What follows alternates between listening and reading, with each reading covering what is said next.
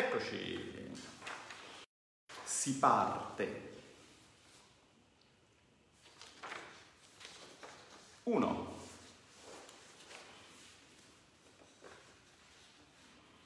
Quattro. Ventisette. Settanta. Centotrentaquattro. Bene, bene. Duecentosei.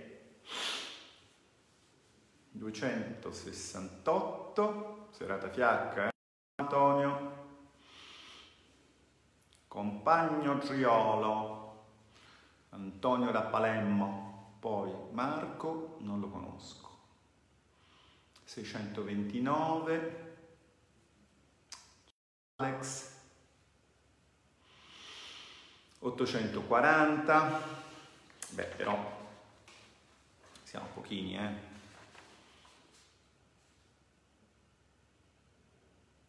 Massimo, Claudia, mille, vabbè, mille. Dobbiamo essere quanti in Spagna? Vedete quanti sono in Spagna? Vediamo se c'è qualcuno reattivo alla tastiera. 1200. 1300. Perché appunto, come sa chi ha ascoltato il Don Giovanni, ciao Florinda, in Spagna sono già 1.300, noi siamo già a 1.000. Benissimo, allora, eh, le cose di cui parlare sarebbero tante. Io mi sono fatto una lista delle lievi imprecisioni che ho rilevato, una breve lista, insomma, più scrivevo col computer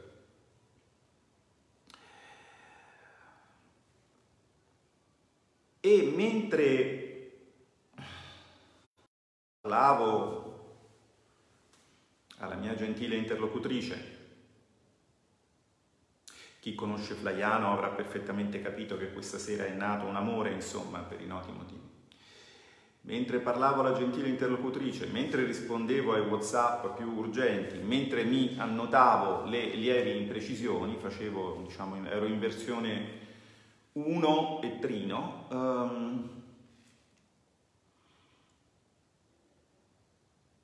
mi um, attraversava la mente una riflessione che voglio condividere con, con voi, perché secondo me penso che possa essere uh, un buon punto di partenza per fare, per fare altri dieci anni di di strada insieme, insomma, come i dieci che ci siamo lasciati, ci lasceremo quest'anno dietro le, le spalle. E la riflessione era questa. Non vi nascondo, ehm, lo sapete, che nonostante io adesso sia un senatore, il presidente Bagnai che si scaglia in veementi invettive eh, dell'oratoria di, questo, questa legislatura, vabbè, ma comunque partiamo da, diciamo, non mi fate parlare male. Eh, io fino a eh, dieci anni fa ero totalmente disinteressato dalla politica, non, non la capivo, non capivo, non capivo il modo pettegolo, farraginoso e nebuloso eh, con cui la politica mi veniva raccontata dai, dai giornalisti, non capivo, eh, non ne capivo i meccanismi, non ne capivo l'utilità. Una sola cosa capivo, quella che qualsiasi piddino capisce, che io ero nato dalla parte giusta, quindi gli altri erano nati dalla parte sbagliata e che votando quelli della parte giusta, che era la mia, io avrei più o meno contribuito al bene del paese. Capivo solo questo. Poi sono entrato in politica nel senso che sono entrato nel dibattito politico, portando delle tesi non particolarmente rivoluzionarie, che l'Europa non funzioni eh, e in particolare che la moneta unica non possa funzionare, come sa chi mi segue, eh, non l'ho certo imparato da qualche, diciamo così, pseudo giornalista a contratto delle grandi nazionali, eh, piovuto non si sa da dove, insomma, l'ho imparato nella letteratura scientifica. Per me per esempio resta sempre illuminante eh, l'articolo di James Mead del 1957 citato l'euro o quello di Nicolas Caldor del 1971, cioè stiamo parlando di una data in cui io avevo meno 5 anni, nel senso che sarei nato 5 anni dopo, e di una data in cui avevo 9 anni, nel senso che ero nato 9 anni prima. Quindi già allora tutto era chiaro, ma quello che non mi era chiaro era perché ciò che era sempre stato così chiaro in Italia fosse tabù e non se ne potesse parlare.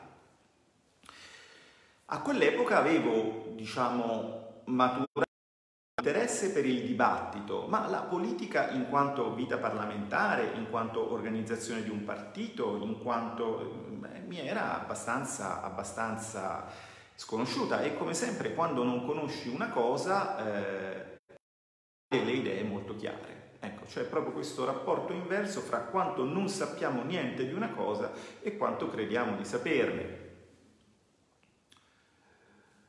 Io ripenso, eh, diciamo così, con compassione solidarietà ai miei due Alberti precedenti, quello che si disinteressava totalmente della politica e dei temi politici e quello che si interessava ai temi politici non conoscendo la prassi politica.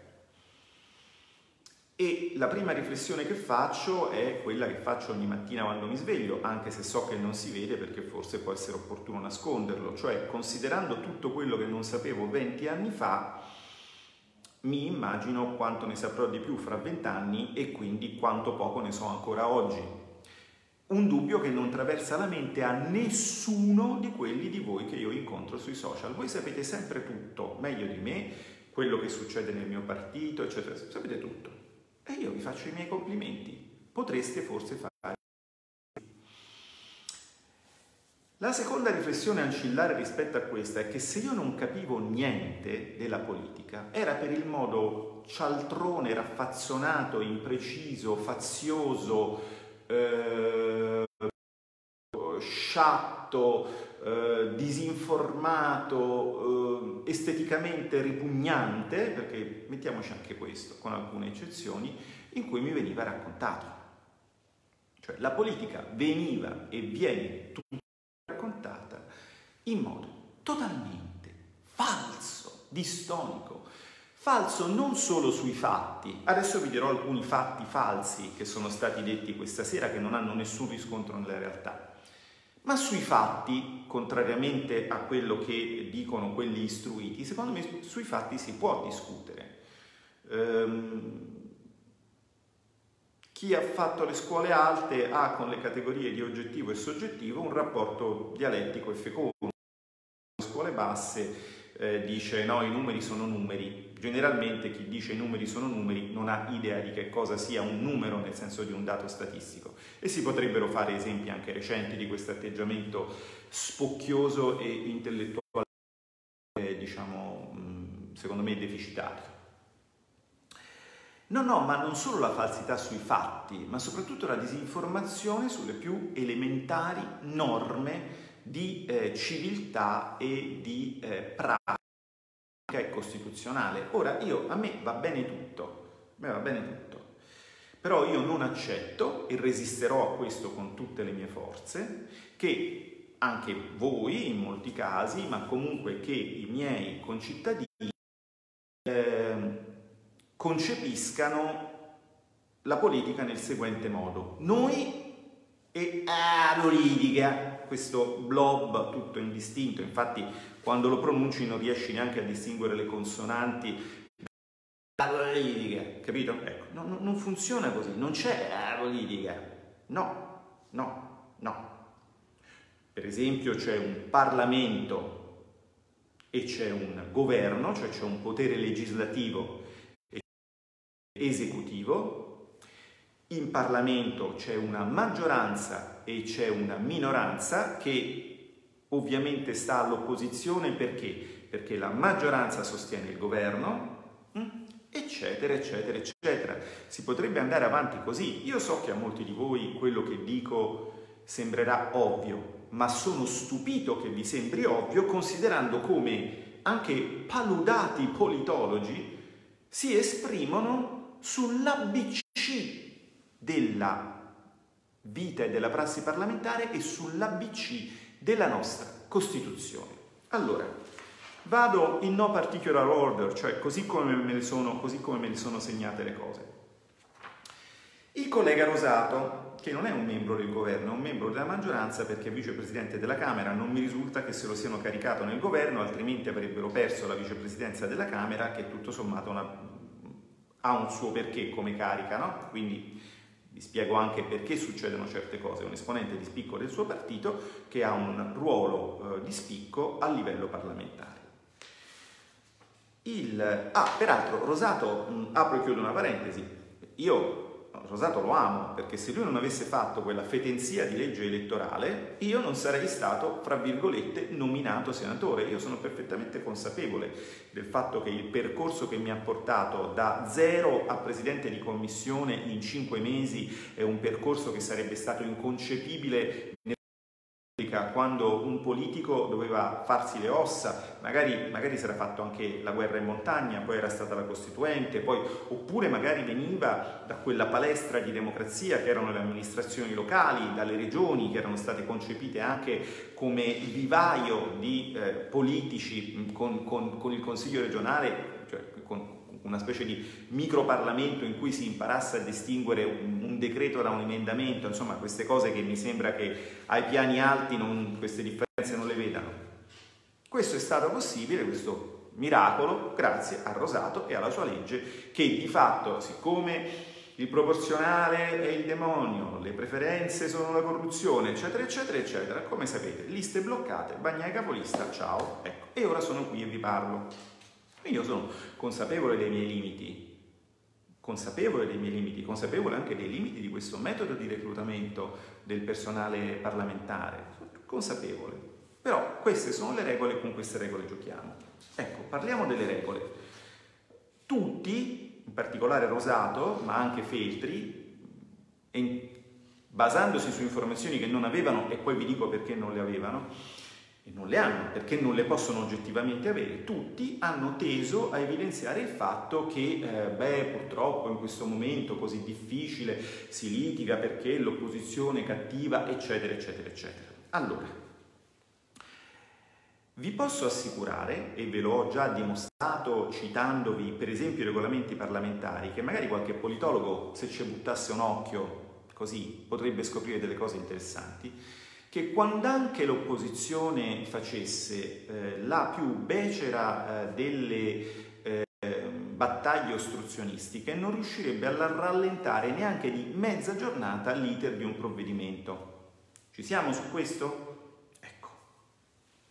Vi ho spiegato, vi ho anche fatto vedere per tabulas, parlandovi in particolare del Italia, che nel Cura Italia era la maggioranza che aveva fatto ostruzione a se stessa, presentando molti più emendamenti dell'opposizione e perdendo un sacco di tempo con gli inviti al ritiro del Presidente che invece di darli tutti per ritirati, tranne quelli che non lo erano, come gli avevo suggerito io, Continuava con la litania, emendamento 16.5, invito al ritiro, emendamento 16.6, invito al ritiro, emendamento 16.7, invito al ritiro, lo accetta, vorrei trasformarlo del giorno, ah, accetta il governo, sì, l'ultimo giorno, emendamento 16.8, cioè così, così, fino alle due di notte.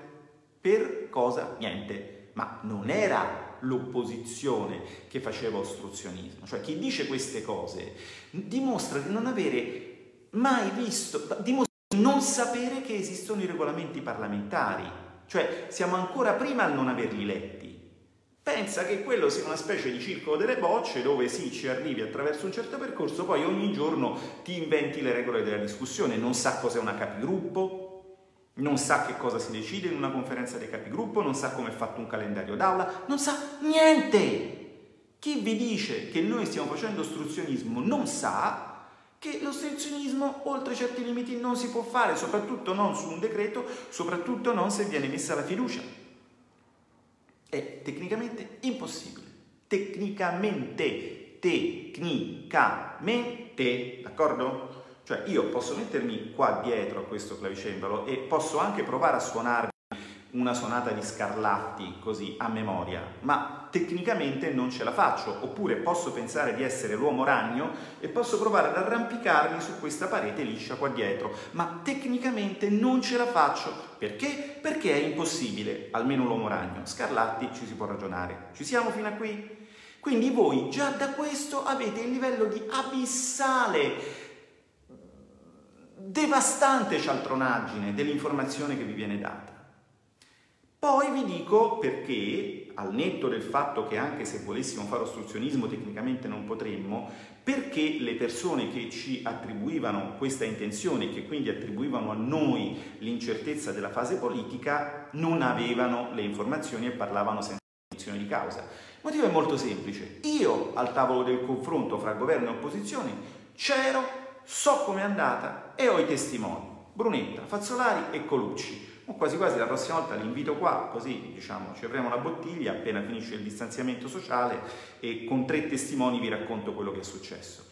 A quel tavolo non c'erano né Rosato per l'ottimo motivo che lui non è nel governo e quindi non doveva confrontarsi con i membri dell'opposizione, era alla Camera a fare il suo lavoro di parlamentare, né Feltri che si occupa a quanto ho capito di promarket.org, una cosa che fa abbastanza schifo già dal nome, spero che sia un progetto editoriale abbia tutto il successo che merita, voglio augurare tutto il bene a, a Stefano che comunque è una persona di, di, di aperte vedute, diciamo così, a quei 15 gradi di apertura in cui vede solo il mercato, poi c'è tutto il resto, ma di quello parliamo un'altra volta. Loro non c'erano, io c'ero. Sapete com'è andata? È andata così. Noi arriviamo a quel tavolo, ci sediamo e Brunetta dice, sentite, questa di collaborazione fra governo e opposizione al di fuori di un governo di unità nazionale, dove quindi l'opposizione non ha ministri, ma viene solo a un tavolo per essere ascoltata, è abbastanza strana e probabilmente è, rischia, rischia di essere una perdita di tempo. Allora io vi chiedo la seguente cosa ci dovreste dire qual è il percorso che intendete fare, cioè quanti decreti intendete fare, perché non potrete certamente risolvere tutto con 25 miliardi. Risposta no, no, ma facciamo tutto con 25 miliardi. Vabbè, ci dovreste, di, ci dovreste dire ehm, eh, quando arriverà il prossimo decreto, perché poi a un certo punto, beh sì, forse facciamo un altro decreto, quando ad aprile, benissimo. Allora ci dovreste dire in che modo noi possiamo eh, contribuire no? Perché non è che ci ascoltate, poi scrivete quello che vi pare e poi ci rivediamo in commissione e noi dobbiamo dire di sì a tutto. Fateci portare le nostre proposte, valutatele. Allora, lì la cosa è stata, in questo decreto non potete fare niente perché tutti i 25 miliardi sono stati spesi, ma se voi presentate degli emendamenti costosi, li convertite in ordine del giorno, vi promettiamo che li prendiamo così come sono nel decreto aprile, che è quello che adesso esce a maggio. D'accordo? Allora sembrava che dovesse uscire ad aprile. Quindi questo ci è stato detto. Ci è stato detto ci saranno solo due decreti, quello di marzo, il, il Cura Italia, e un altro. Ce ne saranno solo due, d'accordo? Questo ci è stato detto. Invece già era evidente, non siamo dei, diciamo, pivelli, anche io che in politica nuovo, però ho un po' di contezza dei numeri, non ostentata come quella di certi giovani, diciamo così, diversamente esperti di economia, ma, ma reale, no? maturata in 30 anni di insegnamento dell'economia, eh, tutti ci rendevamo conto che ci sarebbero stati tanti decreti, d'accordo? Tanti decreti. Ehm, allora, l'idea era, va bene, d'accordo, eh, facciamo questi ordini del giorno, voi nel prossimo decreto però ci, ci, ci accogliete. Siamo andati eh, quindi eh, a un primo tavolo, siamo andati a un secondo tavolo dove avevamo fatto una cernita delle nostre proposte, quindi avevamo super segnalato come gergo alcuni emendamenti. I nostri, vi ho fatto vedere anche la lista, era un foglietto così con una quarantina di, di proposte. Di tutte queste proposte ci è stato detto che nel Cura Italia non se ne parlava e che non se ne parlava neanche in quello dopo. È, è lì che si è rotto il patto fra eh, eh, maggioranza e opposizione. Perché loro ci hanno detto molto chiaramente, eh ma questo costa, per cui no. D'accordo? Allora, io voglio dire, prima non mi ricordo chi, forse Pasquino, ha detto una cosa giusta, almeno una, cioè che a Roma ci sono i salotti. Allora, voi dovete capire che i pindini, poverini, avete visto anche, ora sono frazionati, frazionati in due, c'è il piddino di destra che, che è Rosario, Italia Viva, Renzi, c'è quello di sinistra.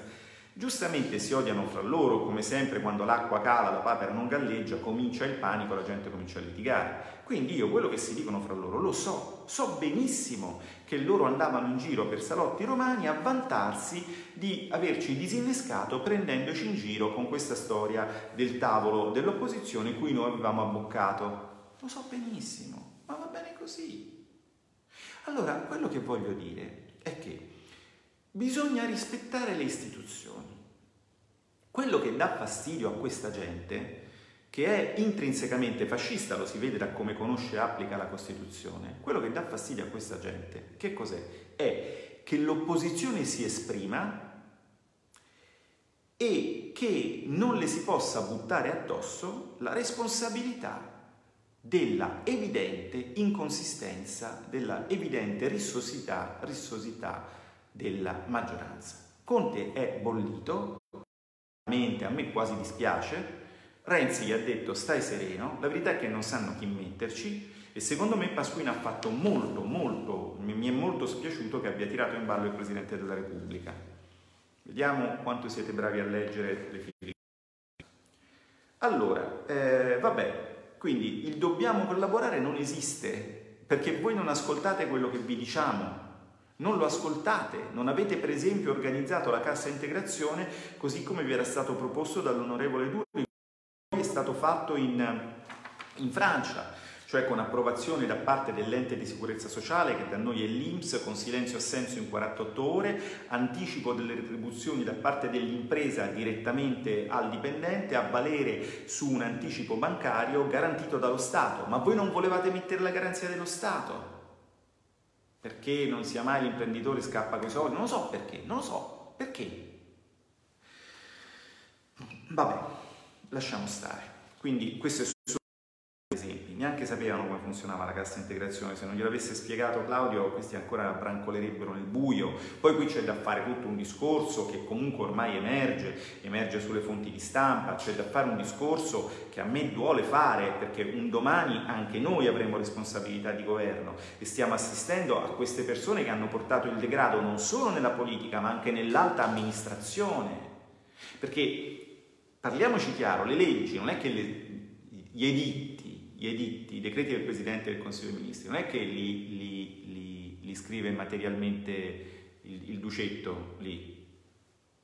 Quindi lì, lì, ci sono grossi problemi, eh? cioè questo paese sta andando veramente a rotolo. Io non, posso, non posso entrare in tutti i dettagli, persone che conosco, che rispetto e soprattutto non vorrei mai che le mie parole venissero intese come una aggressività nei riguardi diciamo, del deep state, della casta, dei cattivi. No, è proprio il contrario, è proprio il contrario. Io, io, io chiedo a queste persone di mettere di non associare i loro nomi la loro professionalità a questa banda di cialtroni, perché, eh, perché porteranno, diciamo così, nelle, nelle, loro carriere una macchia indelebile per essere stati appresso a questi scappati di casa. Vabbè, lasciamo stare. Allora, quanti punti ho? 1, 2, 3, 4, 5, 6, 7, 8. L'ottavo l'ho trattato in, in, trasmissione, quindi ne ho, ne ho, sette, uno ne ho parlato. Quando vi dicono che eh, dobbiamo eh, collaborare, eh, sono, di una, sono Ma, Matteo 23, 23, cioè basta, cioè, scrivi e farisei ipocriti, sepolcri imbiancati, pieni di quello che è. Allora, eh, ho molto apprezzato l'interessante valutazione tecnica del nostro tecnico della politica, il professor Pasquino, il quale ha detto che sì, si potrebbe anche, eh, si potrebbe anche intervenire per decreto legge, perché se la maggioranza vuole può mettere un immediatamente, lasciando intendere che così almeno il decreto legge sarebbe immediatamente esecutivo se la maggioranza volesse. Ora, il decreto legge esplica i suoi effetti dal momento in cui è emanato momento in cui viene controfirmato dal Presidente della Repubblica e va in gazzetta. Prima ancora di arrivare in Parlamento, il decreto legge è già legge. Qual è il punto? Che se entro 60 giorni non lo cade, va bene, ma come vi ho già detto, siccome con i correnti regolamenti parlamentari è tecnicamente impossibile che si faccia un ostruzionismo mandando a stendere il governo, il decreto legge non decade. Quindi, e quindi il presidente Conte avrebbe tranquillamente potuto, come gli hanno rimproverato Gaetano Silvestri, come tanti altri che mi hanno fatto i complimenti per il noto intervento, hanno sollevato come tema, avrebbe tranquillamente potuto agire per decreto legge. Il decreto legge è legge e quindi può intaccare quei diritti per cui la Costituzione pone una riserva di legge. Il DPCM è un atto amministrativo e quindi non solo non può intaccare diritti costituzionali, ma è impugnabile davanti a un TAR. Quindi se qualcuno di voi ha avuto delle rotture di balle per uno dei tanti decreti di, eh, del Ducetto lì, no? può adire il TAR, fare un, un, un, un esposto, si trova un amministrativista, se no glielo trovo io, e fa il, il suo esposto. Dopodiché è chiaro che in questo momento di in cui la giustizia bene è stata considerata servizio non essenziale, quindi sono stati sospesi i termini, sospese le cause, eccetera, eccetera. In questo momento la valutazione cautelare è fatta, salvo mio errore, dai presidenti dei TAR per decreto e nessun presidente del TAR andrà a schiantarsi contro il presidente del Consiglio perché vengono dallo stesso ambiente. Vi ricordo, vi ricordo che Conte non è nessuno, è uno che comunque è stato nel Consiglio di Presidenza della Giustizia Amministrativa, cioè nell'organo di autogoverno dei magistrati dei TAR, tanto per capirci. Quindi una faccia, una razza, sicuramente nessuno gli andrebbe contro, d'accordo? Però almeno qualche presidente del TAR dovrebbe mettere la sua faccia sulla copertura di questi obbrobri. E, come dire, il tempo è galantuomo, d'accordo? Mettetecela la faccia. Quindi se io non avessi rimedio da fare, cioè pensare a fare delle proposte per quando loro se ne saranno andati, sull'emergenza non ci fanno toccare palla, la gestiscano loro, fatevi il segno della croce e va bene così. Ci siamo? Ma dopo ci saremo noi, quindi io su quello sto lavorando. Ma se volessi, mi prenderei un paio di amici amministrativisti e te li creperei come de, de, delle vesciche, di, di, come quei palloncini gonfiati che sono questi DPCM. Capito qual è il punto? Il decreto legge è legge, quindi se tu hai qualcosa da dire, devi adire il giudice delle leggi, la Corte Costituzionale. Il DPCM è atto amministrativo che peraltro ha una sua tipicità di funzione di coordinamento fra il lavoro dei vari ministeri, insomma non, non può essere proprio usato per questa roba qui, sono, cioè, sono le basi, sono le basi, le basi delle basi, Dio santo. Vabbè, ma la Costituzione, l'ordinamento eh, è, è, una, è, è una creatura che può essere violentata, ma ha una sua razionalità. Questo piglia e va per editto e nessuno gli dice niente, nessuno gli diceva niente fino a che qualcuno non ha parlato, e vi ho anche fatto la lista di quelli che hanno parlato, l'ho fatta nell'ultimo intervento in aula, no? Questo va avanti così, ma ovviamente, ovviamente questo meccanismo normativo ha una sua intrinseca fragilità, perché può essere impugnato non in Corte Costituzionale, ma al TAR, che è una cosa più facile. Eh, allora, quindi questa storia che il decreto legge, che la maggioranza vuole, che è efficace rapidamente se la maggioranza lo vuole perché lo mette all'ordine del giorno, eh, fregnaccia. Il decreto legge è efficace immediatamente appena viene emanato, esattamente come il DPCM, solo che è più forte e solo che poi deve essere convertito. Quando viene convertito c'è un dibattito in Parlamento, si presentano degli emendamenti, l'opposizione presenta degli emendamenti, la maggioranza glieli boccia, il, il disegno va in aula, viene votato, passa dall'altra parte, blindato, non ti fanno neanche perché ti bocciano tutti gli emendamenti, fine, amen.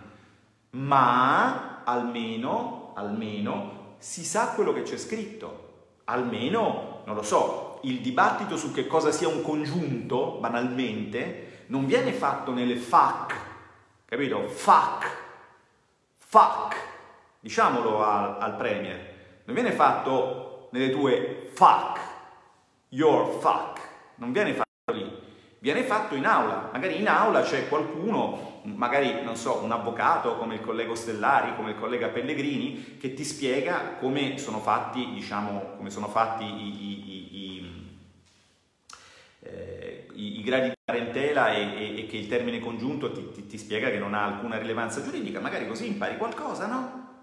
Scusa, io ogni giorno imparo tante cose, eh, anche nella mia materia, anche in economia. È bello il Parlamento, è un posto dove si parla. Già parlando si impara. Pensa ascoltando.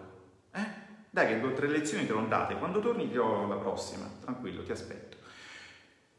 Capito la differenza tra DPCM e DL? Il D poi dice, eh, eh, a un certo punto ho sentito dire, eh, beh, ma eh, non c'è stato un dibattito perché la minoranza era rissosa e quindi non si è potuto emendare il DPCM. Aridanga, non c'è stato dibattito sul DPCM. Il DPCM è un atto amministrativo. Faccio un esempio banale ma se ti fanno una multa per divieto di sosta, si apre un dibattito sulla multa. Ma di che stai a parlare, politologo? Cioè, io già ti avevo inquadrato quando ero di sinistra anch'io, che diciamo così, vedevo una certa sclerosi nel tuo modo di ragionare, ma qui stasera veramente hai dato il meglio di te e io sono contento di aver con il mio istinto capito prima, di averti inquadrato prima. Il problema del DPCM è che non c'è dibattito e non può essere emesso tutti si sono scandalizzati quando dopo l'ultimo, il penultimo DPCM, i ministri, alcuni ministri, una ministra, non mi ricordo manco il nome, questi, voi ve lo ricordate il nome di tutti i componenti dell'armata Brancaleone? No, cioè più facile ricordarsi i sette nani, giusto? Nella storia i sette nani hanno avuto un ruolo più importante dei ministri di questo governo. Io vi dico che il primo che ho incontrato in televisione, me lo sono trovato davanti, non sapevo chi fosse, avevo, l'avevo googlato, era uno che pensava che in Europa ci fosse il sussidio di disoccupazione europea. Cioè, qua stiamo parlando di livelli di io boh altissimi, eh, ma, ma proprio profughi ma della guerra di Crimea del, del XIX secolo, cioè una cosa allucinante. Vabbè, allora... Ehm, eh, il, eh, il DPCM non può, essere, non può essere emendato, non ha un percorso parlamentare, è un atto amministrativo amministrativo, quindi non c'è dibattito, non viene portato neanche in Consiglio dei Ministri e quindi è normale che quella ministra anonima di cui non ricordo il nome e di cui la storia non lascerà alcuna traccia eh, fosse perché si vedeva piovere addosso una cosa nel suo campo di competenza specifico che non so quale fosse senza essere stata avvertita, perché non era stata avvertita perché non era passato per il Consiglio dei Ministri il DPCM, perché il DPCM è un decreto legge approvato collegialmente dal Consiglio dei Ministri, è un atto di un singolo ministro, il primo, il Premier. Chiaro il concetto? Cioè, ma è tutto semplice, secondo me è semplice. Perché, e, e qui capisco perché io non capivo la politica, capisco perché voi non capite la politica, ma perché ve la spiegano così non vi spiegano la differenza tra un atto amministrativo che quindi ha un suo percorso, che può essere impugnato al TAR, che non prevede un dibattito parlamentare, non prevede un passaggio in Consiglio dei Ministri, e una legge che con la stessa efficacia, la stessa tempestività, la stessa incisività, però ha un percorso del tutto diverso, che passa per il Parlamento e quindi è più solido poi come provvedimento normativo. Cioè, quando, mettiamola così, quando mh, il Molti figli di molti giudici del TAR saranno, avranno avuto difficoltà economiche, faccio questo scenario, non so perché qua crolla tutto, no?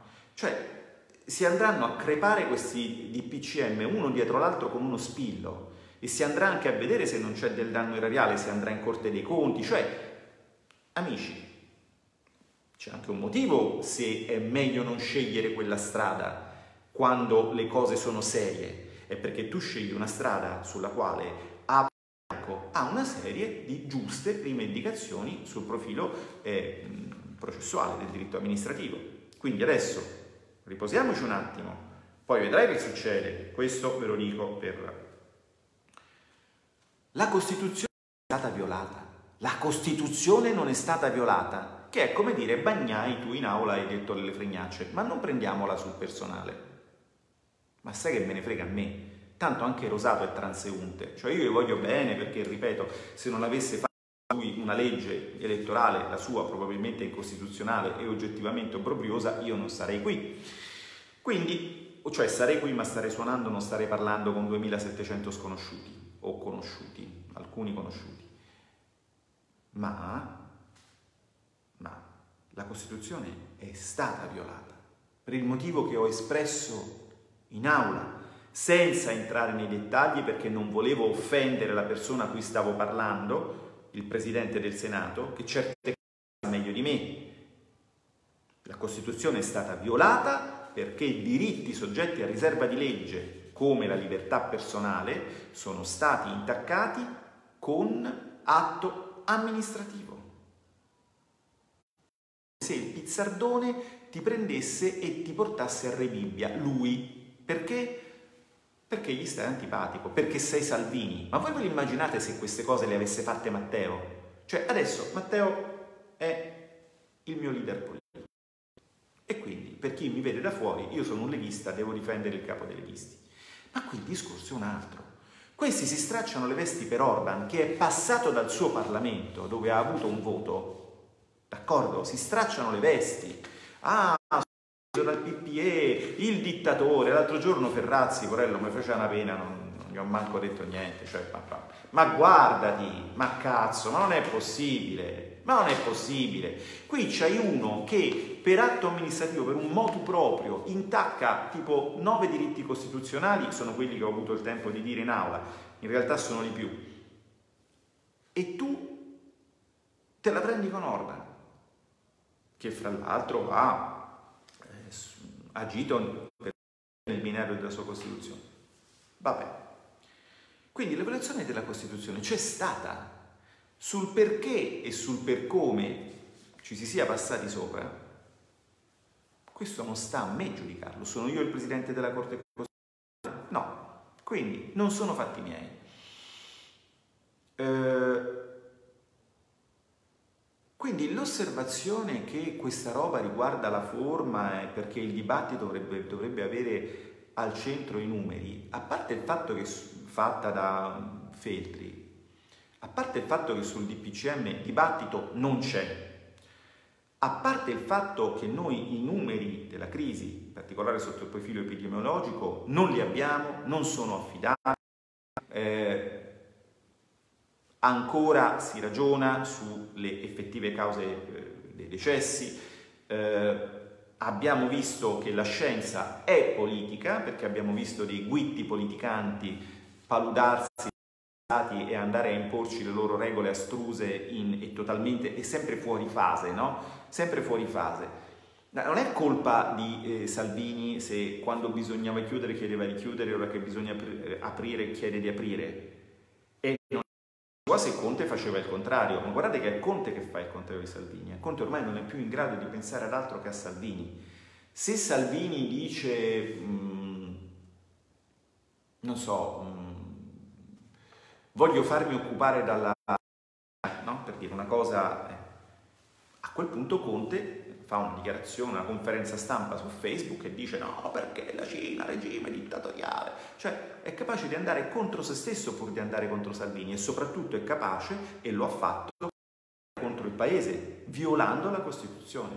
Questo, questa è, questi sono i fatti, cioè carta canta, io a questi fenomeni da talk show voglio dire che ci sono gli atti parlamentari, gli atti parlamentari a meno di un asteroide, a meno di regime veramente profondamente totalitario che distrugga tutto, rimangono lì, saranno lì fra un secolo, fra due secoli, fra tre secoli e si vedrà che questo è uno dei momenti più bui della storia del nostro paese. E non ci si può girare intorno e non si può dare la colpa all'opposizione perché fa l'opposizione, a meno che, ed è lì che poi si arriva, a meno che non vi dia fastidio il fatto che esista un'opposizione e che sia fatta di persone più capaci di voi, perché anche questo noi cerchiamo di nascondervelo, però non sempre ci riusciamo e questo dà un fastidio tremendo, io me ne rendo conto.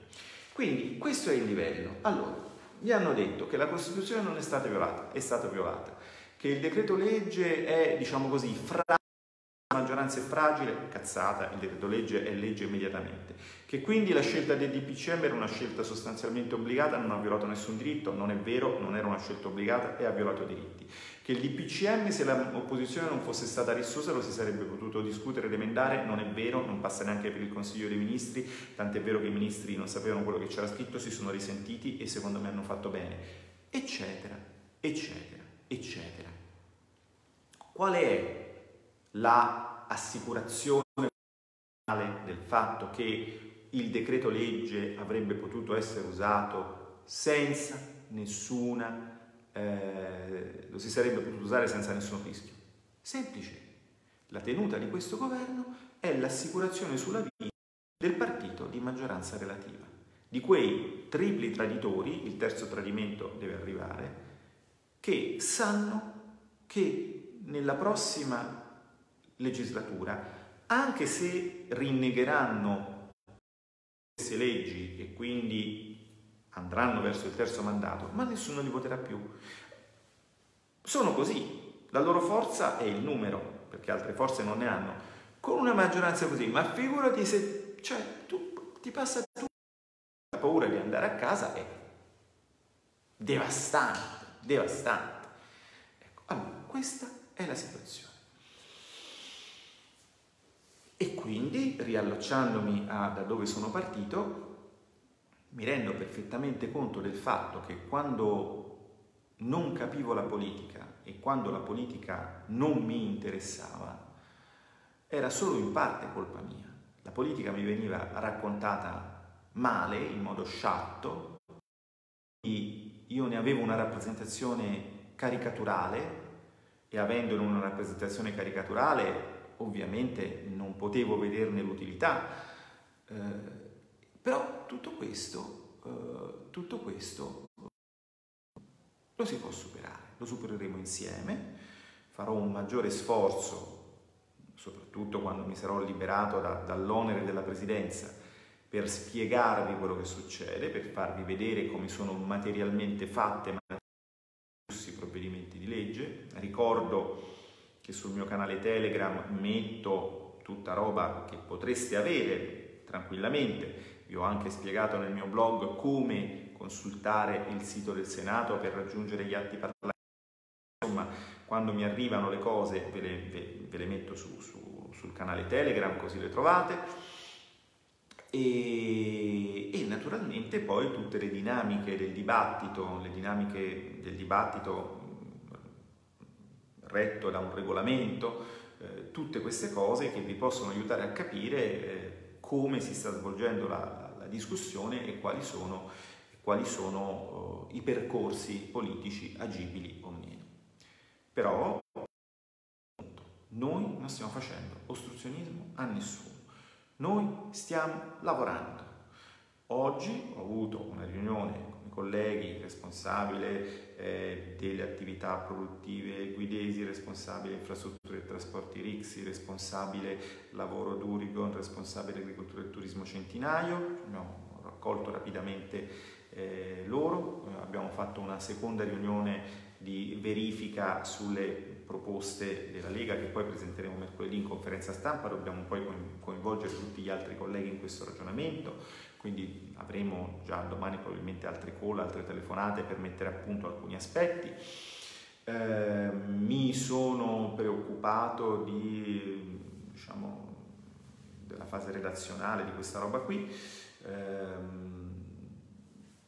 lavoriamo, d'accordo? Lavoriamo perché lavorare non, non, si, non si perde mai tempo, sono cose che non ci fanno fare, sono valide e siccome è già successo, vi ho raccontato la storia della CIG, ma potrei raccontarvene altre, sono cose che faranno loro tardi e male, vabbè, comunque noi avremo la soddisfazione intellettuale di poter vedere eh, il nostro contributo di idee, diciamo così, eh, materializzarsi e, eh, e impariamo a fare squadra, impariamo a parlarci, impariamo i pregi e i difetti di ognuno di noi, impariamo a sopportarci, impariamo a scambiarci le informazioni, impariamo tutte quelle cose che si imparano quando si è all'opposizione, eh, sì, ci, si, ci si prepara perché poi quando si è al governo si ha meno tempo per condividere, si ha meno tempo per progettare perché bisogna eh, eseguire. Ma, come direbbe eh, l'amico Ruggeri, a execution questi qui stanno messi veramente male. Bene, questo volevo dirvi, volevo farvi notare qualche dettaglio nelle pieghe del discorso, saranno sfuggiti a tutti questi obbrobri, questi strafalcioni giuridici, saranno anche sfuggite alcune palesi, evidenti contraddizioni con la realtà dei fatti, ma chi se ne frega. È sempre importante andare in televisione se... perché secondo me poi la differenza fra uno che le cose le sa e uno che le cose non le sa istintivamente si vede. Bene, uh, ciao Simona, ciao Massimo, grazie per i complimenti che ho detto, ma come lo ricordo più. Perché il governo si affretta a rendere, ma non so se il governo si stia affrettando a rendere i vaccini obbligatori, lì diciamo c'è un, un grosso dibattito. Bagni Premier, vabbè, basta che non sono io, se Bagni va bene. Non ci mandi parcella? No, no, no, queste lezioni sono gratis, siete, voi già mi pagate per farvi queste lezioni. Quelli della scatoletta di tonno ve l'avrebbero dovute fare prima di me ma poi si sono resi conto che se tu fai la riunione di maggioranza in streaming e ti fai vedere che però tu vuoi l'emendamento per l'acquedotto del tuo paesello e te ne fotte sega di altre cose, e dopo diciamo tutta la purezza della politica si sgretola di fronte al fatto che anche tu fai lobby per il tuo elettorato come è normale che sia e quindi lo streaming è scomparso, ma è scomparsa anche perché fa perdere tempo un'azione didattica e di, di, di, di presentazione come, come ho fatto io, certo la faccio mia prospettiva politica, ma poi la tecnica è quella, i regolamenti sono quelli, ecco, quello è totalmente scomparso, anzi non c'è mai stato. Canale Telegram, senatore Alberto Bene, sì, ma ragazzi, cioè, se non siete grillini, googlate e io ci arrivo. Grazie mille per le spiegazioni, buona serata, buona serata, questo va sempre bene, adesso mi vado a fare una bella dormita perché domani continuo a lavorare. Abbiamo anche un Papa che sta con questa maggioranza, va bene, va benissimo così si attaccano a Zagrebelski, sì, diciamo al fratello più mediatico, perché l'altro non è, diciamo, eh, l'altro, Gustavo non è molto d'accordo con questo modus operandi, Vladimiro, insomma, è più grillino, frequenta la Versiliana, la festa del fatto, quindi è normale che vada in copertura di questo governo. Poi, per carità, diciamo, eh, così come c'è una Costituzione e un giudice che è la Corte Costituzionale, ma poi c'è un altro giudice, eh?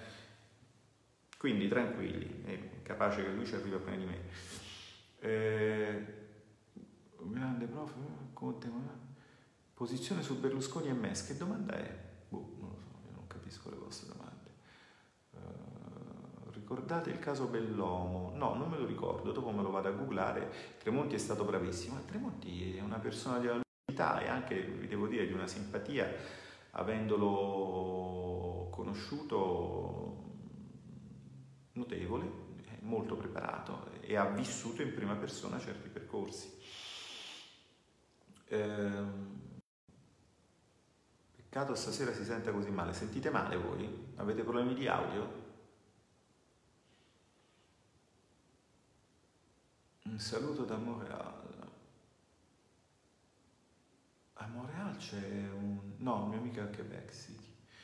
Sentite bene? perché qualcuno si lamenta dell'audio, giusto per capire, serve a me per capire da dove, da dove è opportuno che, che mi faccia... Se dovrei avere campo. L'audio c'è? Mi pare che... Bene, è la prima volta che qualcuno ci spiega i meccanismi nascosti. Eh, I meccanismi non so... Poi la cosa paradossale Dov'è la, la, la, presa in giro no? del, del, la scatoletta di tonno, onestà, cia cia cia, trasparenza, qua e là? Se voi ci fate caso, il Senato e anche la Camera, ma forse un filo di più il Senato, è una delle istituzioni più trasparenti al mondo.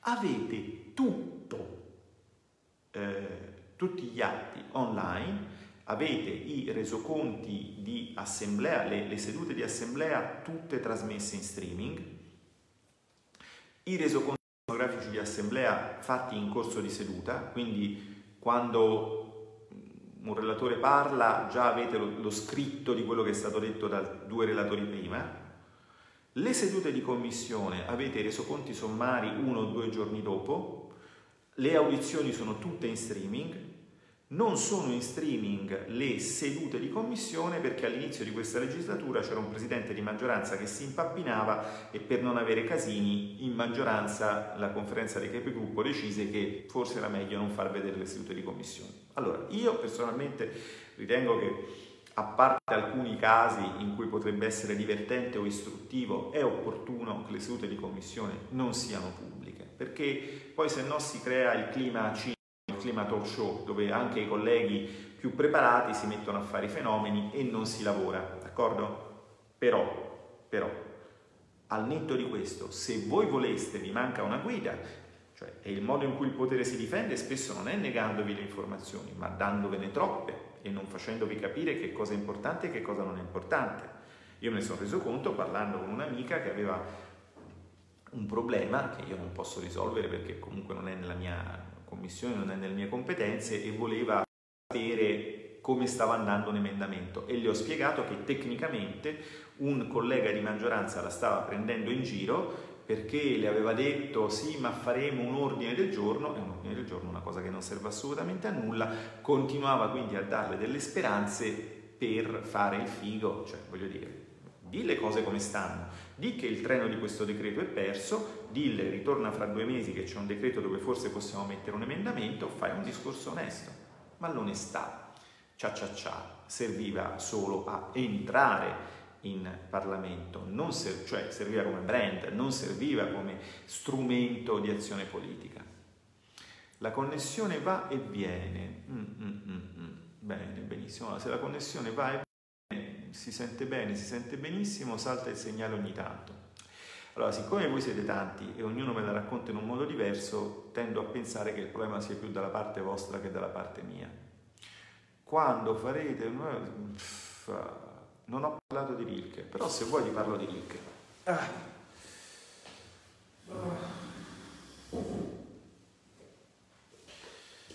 Ti dice bene perché l'avevo portato giù un po' di tempo fa. Vediamo che cosa troviamo qui. Abbiamo messo un segno a questa pagina eh,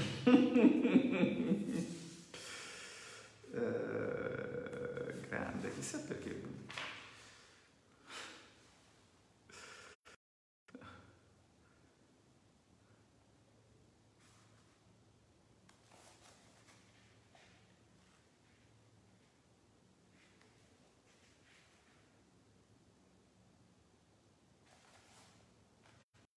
Questa pagina non me la ricordavo. Ma che bello! Ah,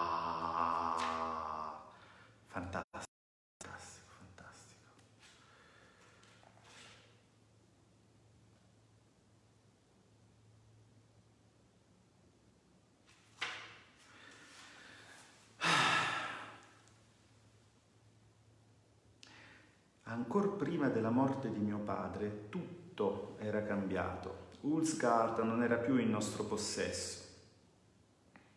Mio padre morì in città, in un appartamento d'affitto che mi sembrò ostile e estraneo. Ero già all'estero e arrivai troppo tardi. Era composto nella bara in una stanza che dava sul cortile tra due file di alti ceri. Non è esattamente un divertente, ma potete dedicarlo a chi volete voi e così diventa divertente. L'odore dei fiori era incomprensibile, come molte voci che parlino insieme. Il suo bel viso, in cui gli occhi erano stati chiusi, aveva l'espressione di chi ricorda qualcosa per cortesia.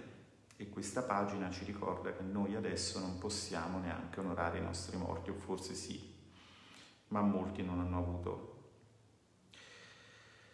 questa sorte. Era vestito in forme di capocaccia, ma non so perché gli avevano messo il nastro bianco anziché quello azzurro. Le mani non erano giunte, posavano oblique l'una sull'altra e sembravano artificiali e senza senso. Mi avevano raccontato in fretta che egli aveva sofferto molto. Non se ne vedeva nulla. I lineamenti erano messi in ordine come i mobili degli ospiti da cui sia partito qualcuno. Mi pareva d'averlo visto morto già altre volte, tanto bene conoscevo tutto. Nuovo era solo l'ambiente intorno, spiacevole. Nuova era quella stanza opprimente che aveva di fronte delle finestre, probabilmente finestre di altri. Nuovo era che di tanto Siversen entrasse e non facesse nulla. Siversen era invecchiata. Dovevo poi far colazione. Più volte mi annunciarono la colazione. Non mi sentivo affatto di far colazione quel giorno. Non notai che volevano farmi uscire. Alla fine, poiché non me ne andavo, Siversen finì col dire che ci sarebbero stati i medici. Non capivo perché. Ci sarebbe stato ancora cosa da fare, disse Siversen e mi guardò fisso con gli occhi rossi. Poi entrarono un po' a precipizio due signori, erano i medici. Il primo abbassò di scala come se avesse le corna e volesse caricare per guardarci al di sopra delle lenti Prima Siversen, poi me. Si inchinò con compitezza da studente. Il signor Capocaccia aveva desiderio, disse allo stesso modo in cui era entrato. Si ebbe di nuovo l'impressione che si precipitasse in avanti. In qualche modo lo costrinse a far passare lo sguardo attraverso le lenti. Suo collega era biondo, con la pelle delicata, mi venne in mente che sarebbe stato facile farlo arrossire. Seguì una pausa. Era strano che il capocaccia abbia desideri. Involontariamente guardai di nuovo il bel viso regolare e allora seppi che voleva certezza. L'aveva in fondo sempre desiderata. Ora l'avrebbe ottenuta. Loro sono venuti per la perforazione del cuore. Prego, mi inchini indietro. I due medici si inchinarono insieme e cominciarono subito a concentrarsi sul loro lavoro. Qualcuno già scostava i ceri, ma il più vecchio fece ancora qualche passo verso di me a una certa distanza si protese in avanti per risparmiare l'ultimo tratto e mi guardò seccato. Non è necessario, disse, cioè io credo che sia forse meglio se lei mi parve trasandato e logoro, così risparmiatore e frettoloso com'era. Inchinai un'altra volta. Le circostanze volevano che di nuovo mi inchinassi. Grazie, dissi asciutto. Non disturberò. Sapevo che avrei sopportato questo e che non c'era alcuna ragione di sottrarsi alla cosa. Doveva andare così. Questo era forse il senso di tutto. Inoltre non avevo cosa succede quando a qualcuno viene perforato il petto. E io non avevo mai visto, per esempio, cosa succede quando i 5 Stelle si alleano col PD.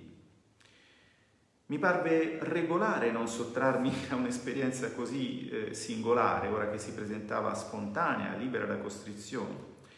Già allora non credevo più alle delusioni, dunque non c'era nulla da temere. No, no, non ci si può prima nulla al mondo, neppure la minima cosa. Tutto è composto di singoli particolari, tanti che è impossibile prevederli. L'immaginazione vi si passa sopra e non si nota che mancano, tanto si va di fretta, ma le realtà sono lente e indescrivibilmente particolareggiate. Ecco, ricordatevi di questo, le realtà sono indescrivibilmente particolareggiate, ricordatevelo quando venite su Twitter a dirmi tutto quello che sapete di tutto quello che io non so. Buonanotte!